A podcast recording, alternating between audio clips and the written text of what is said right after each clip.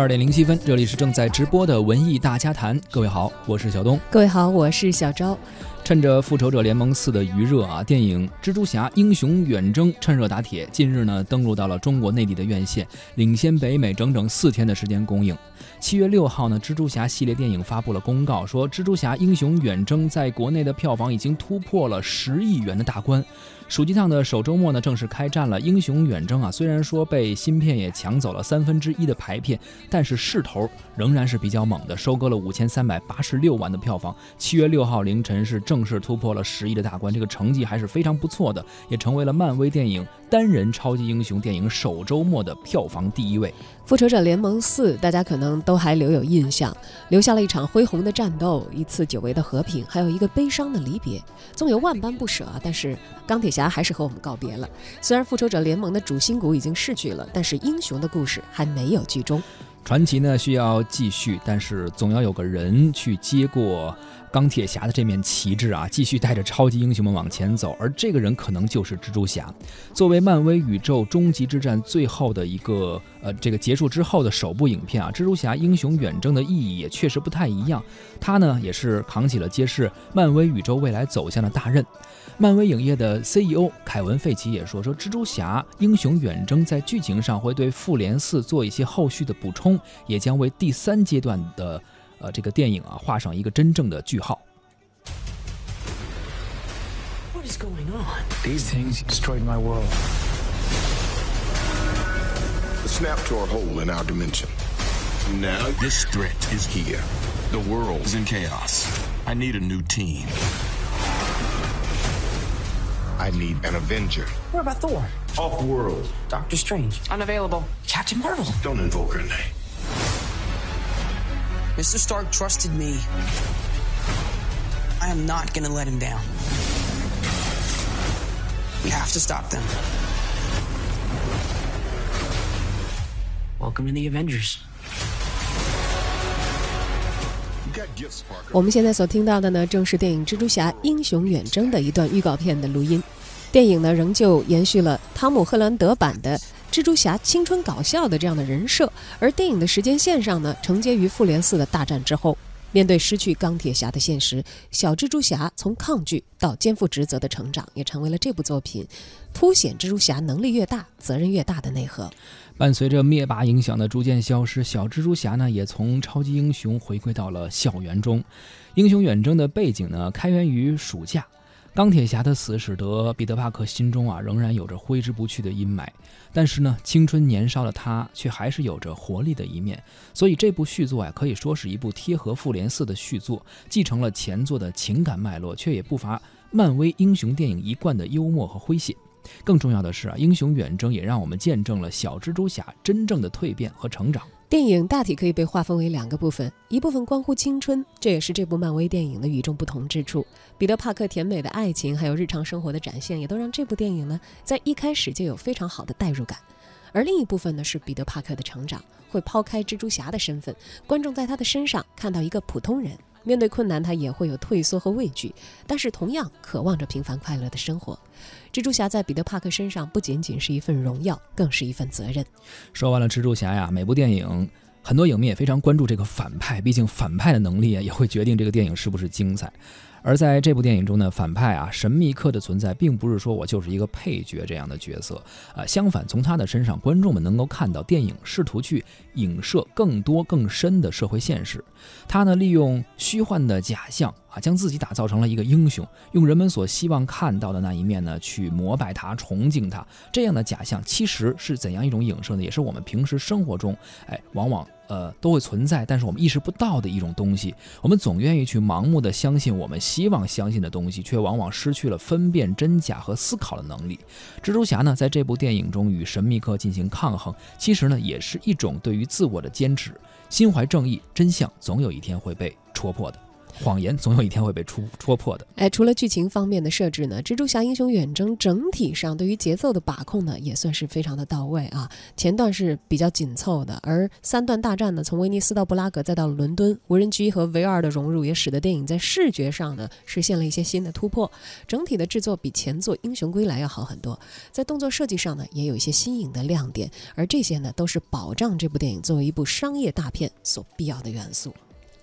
从网上的整体评价来看啊，《蜘蛛侠：英雄远征》呢也没有让人失望。影片呢就算是在一个预期比较高的情况下吧，依然是给观众带来了很大的惊喜啊，不像是原来有一些电影啊，可能希望越大失望越大，而这部电影并没有这样啊。不管是在外媒的影视网站的评价，包括 IMDB 啊、烂番茄呀，还有说咱们中国的豆瓣啊、猫眼这些给出的评分都是比较高的，确实也是反映了网友们、影迷们对于这部电影的认可。嗯，这部电影呢，它从票房报收来说呢，也是处在一个较高的分数线啊。嗯，我们也在网上呢看到了一些对于这部电影观后的一些评价。有朋友说呢，说特效是达到一个新高度的，片中的彩蛋呢双反转，防不胜防。电影更加趋向于理性化，将能力不可控的矛盾呢也重新的提出来，和身份形成了更大的一个矛盾。是，还有人说啊，多年以后面对敌人蜘蛛侠彼得帕克呢，将会回想起托尼啊，在他们相识的时候。在他带他去带他去见那些超级英雄的时候，当时的那种情景，而同时他也提到了说，这个影片中啊，两个彩蛋确实是好像比正片还有意思。对他有一种这个传承在里头，而且大家对于这个钢铁侠 Tony Stark 这这个情感啊余温未去。呃，当这个帕克做战衣的时候，就是或许他和这个观众的想法就都会有一致的共鸣点，那就是对于钢铁侠 Tony Stark。对他的一个深切的怀念、思念是，呃，还有网友说说飞机里那一段啊是纪念，哎，它是传承。说钢铁侠说过呀，我们做的一切其实并不重要，重要的是我们选择给后代留下些什么。而蜘蛛侠呢，则是托尼留给我们最好的遗产。嗯，经常参与我们这个嗯节目当中的电影讨论和这个观影的资深文艺记者胡克飞呢，他其实本身对于漫威宇宙。的系列电影，他是有一个观看的习惯的啊。这部影片呢，他也没有错过。而我们来听一听他的观后感是怎样的。其实呢，在《蜘蛛侠：英雄远征》这部电影上映之前，我没有太高的期待啊，尤其是之前看了黑衣人呐啊之后啊，这种感受特别不好啊，包括什么这个黑凤凰啊。但是暑期档电影呢，实在太没有看头了啊。我觉得蜘蛛侠大概率呢是一部衔接作品啊，这种功能性的产品。后来我仔细思考了一下，哎呀，整个这个暑期档也就蜘蛛侠和狮子王有点看头，哎，那还是去看吧。看完以后，我可以说，这部蜘蛛侠呢，在完成度上还是很不错的，啊，虽然说它在电影层面没有什么创新，啊，在技术层面也没有什么突破，啊，但是这种极为成熟的工业化的拍摄手法，让它很自然地继承了漫威的血统。那与所有的漫威电影一样呢，这部电影也依然是充满了这种美式的幽默啊，这个基本上已经从这季不同的这种电影中已经，呃，定下来这个基调了啊。在紧张的打斗场景之外呢，给给大家一种轻松愉悦的观影体验啊。这也就是让这个漫威其实就已经定了调子，就是我们的所有的片子都是爆米花电影。这部电影中呢，不断的穿插出现这种熟悉的面孔呢，保证了呃漫威系列的电影的一致性和整体感。所以呢，这个在电影在呃在上映之前呢，这个烂番茄的基本上就是满分开局啊，甚至还有我看有些啊影评人呢说这是史上最棒的蜘蛛侠电影之类的，我去看了啊，我觉得既然是一部承上启下的作品，在复联四把前阶段的坑填完之后呢，啊是需要不断的挖新坑来制造新悬念的啊，这是漫威未来的一段时间的首要任务。那我简单说说这电影啊。这前半部分呢，基本上是各种伤感致敬啊，致敬这个复联四啊，各种这个闪回的镜头啊，各种这个呃史塔克的镜头啊啊。下半段呢，把这个 Peter 的这种成长呢刻画的相对完整啊，在幻象中挣扎的戏呢，在角色的塑造啊和视觉效果上结合还不错，确实能让大家感受到这个 Peter 的内心啊在挣扎啊。结尾处理危机的时候呢，又挖了新坑啊，后来的彩蛋也足够惊艳啊。总体来说呢，还不错吧。蜘蛛侠呢是斯坦李最得意的作品，因为它设定非常灵活，可塑性很强啊，并且比其他的超级英雄更贴近青少年啊，尤其是年轻观众呢是流行文化消费的主力军。在漫威电影宇宙之前呢，蜘蛛侠就是无可争辩的当家花旦啊，是王冠上那颗最亮的钻石。我们纵观各种版本的蜘蛛侠啊，大部分都是直白的用情感驱动故事啊，显著的戏戏剧冲突呢是来自于。Peter Park 对于超能力啊和身份认同的这种犹豫啊和焦虑。老的这种三部曲呢，把这种核心拆解成了许多外部的矛盾，比如说平民家庭中的一串变故，造成了这种隐痛啊和青少年的心理成长啊，校园生活体现了复杂的人际关系和阶级对立啊，还有校园到社会的环境变化衍生的种种问题啊，这些其实全都是当下人现实中常见的困惑。影片呢，将这个每一个阶段呢去细腻的表现。其实呢，我们会发现，这个当蜘蛛侠回归了漫威以后的这几部，不管是这个归来啊，还是远征，依然是遵循着这样的策略。很多漫威迷也好，非漫威迷也好，有这么一个言论，或者是疑问，就是蜘蛛侠会不会是下一个钢铁侠啊？其实，在复联四之后，随着钢铁侠和寡姐牺牲啊，美队老去啊，雷神出走，原来的复联基本上已经土崩瓦解了。我个人认为呢，其实，在商业的角度上来说，在接下来一段时间中，让蜘蛛侠来担任漫威的 C 位，确实是一个比较合理的选择。就独立电影而言，蜘蛛侠的各个系列累积起来，其实已经是目前票房最高的了，足以说明这个 IP 的巨大价值啊！即便是起源故事已经为人熟知，也不妨碍从各个角度重新去呈现。而且呢，既然你要把它选择为下一个 C 位呢，我觉得就需要把演员定死。这个蜘蛛侠这个角色目前经不起再换几个主演了。那再看看荷兰弟呢？目前我觉得他比较适合漫威和他进行深入的合作，因为现在的合同好像是六部片子啊，在英雄远征之后可能还会有一部，而且荷兰弟也表示说我愿意和漫威继续合作。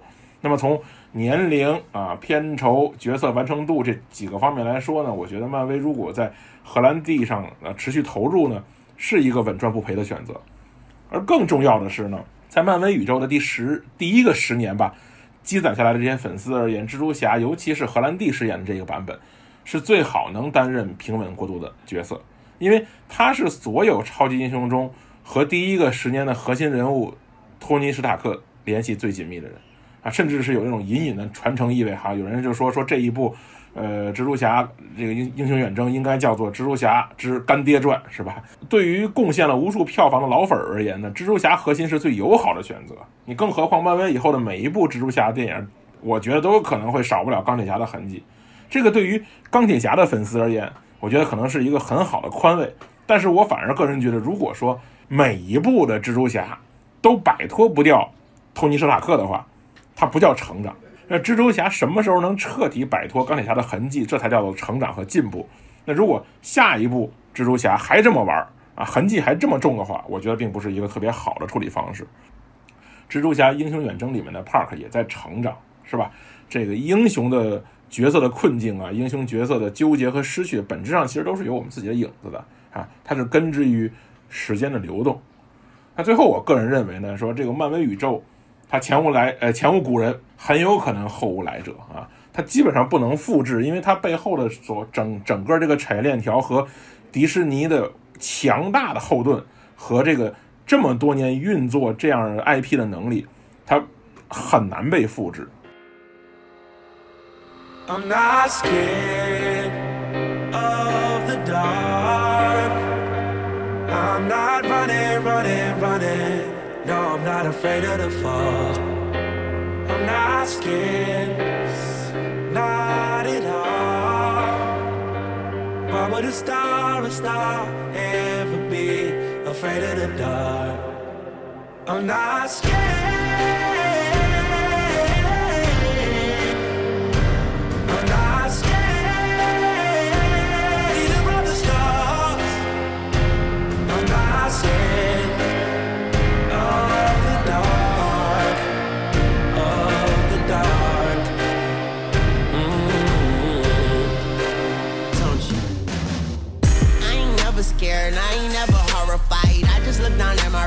Rolex said it's the darkest times. I ain't never terrified, I ain't never petrified. You know I see dead people, I just tell them get a life. I ain't never scared, I'm not sure if that's a word, but I'm in every word, feeling like do not disturb. Wait, let me testify, I have never testified, and I'm married to my pride. I ain't never, never cried. I got like marbles if I cry. They sparkle, you know I can read your mind like I'm the author. There's a line for tomorrow, and that line's getting shorter. I'm behind the trigger. What if I am the target deep side? A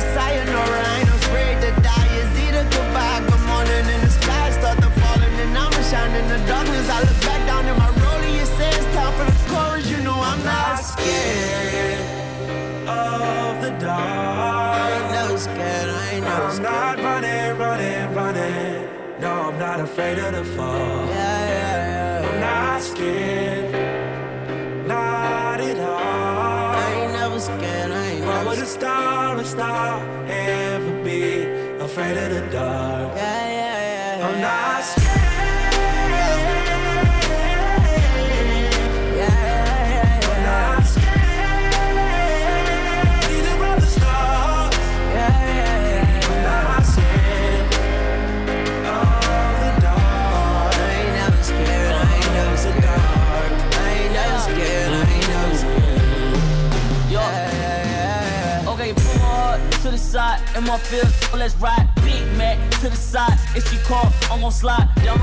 Boy, you crazy. She might get a new Mercedes. She say she want me, ooh we. Okay, little shawty, let's do this. Come on.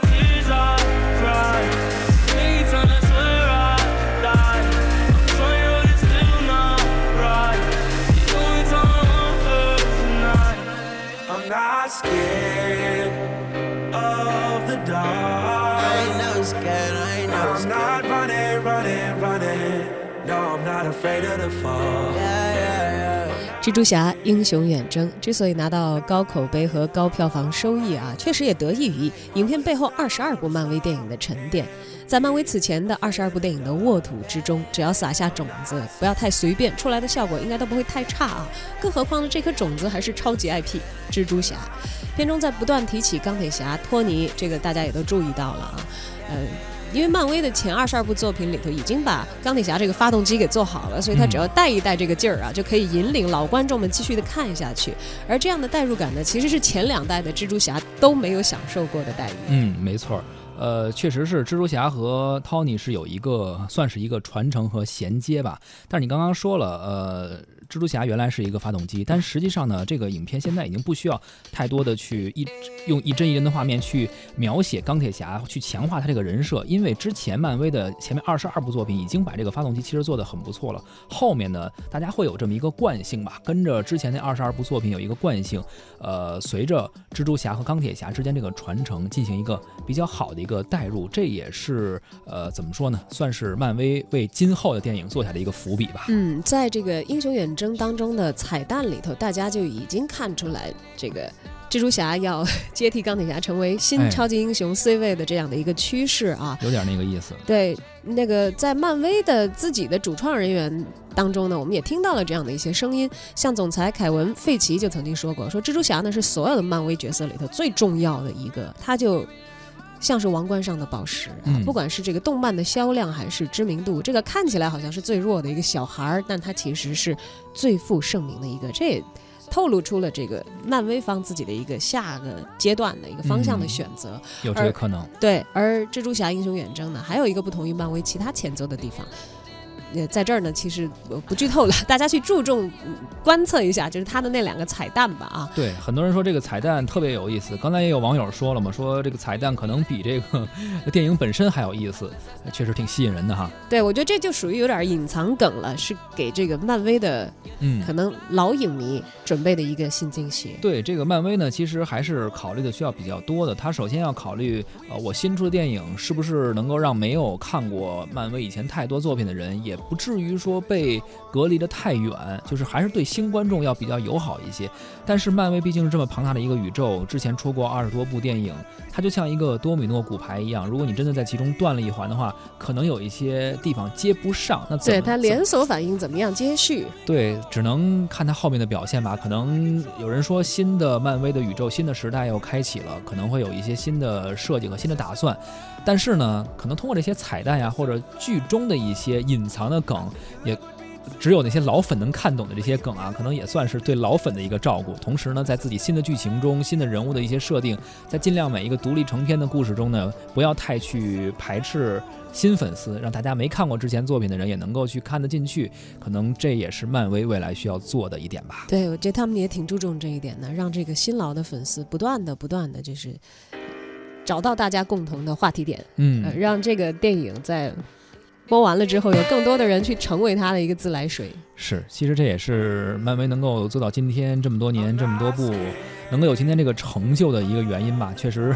挺不容易的，我们很多听众朋友也在平台上呢发来了自己的观后感，还有一些人可能没有看过。现在正好是暑期档啊，呃，蜘蛛侠英雄远征应该是这个暑期档最热的电影，目前最热的之一。因为来可能还会有什么狮子王啊之类的，可能它的风头也会去被分分一些。对。但是目前这部电影的势头还是很猛的。如果您没去电影院看的话，还可以走进电影院关注一下这部蜘蛛侠英雄远征。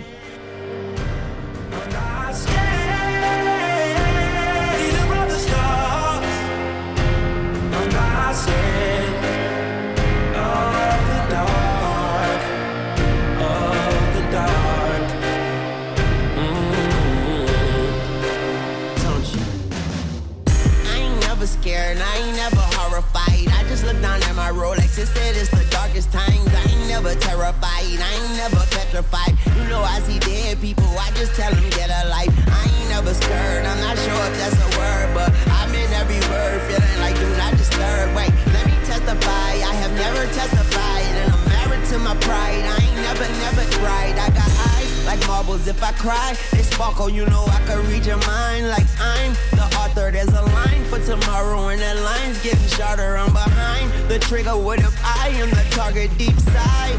A sayonara, I ain't afraid to die. Is either goodbye.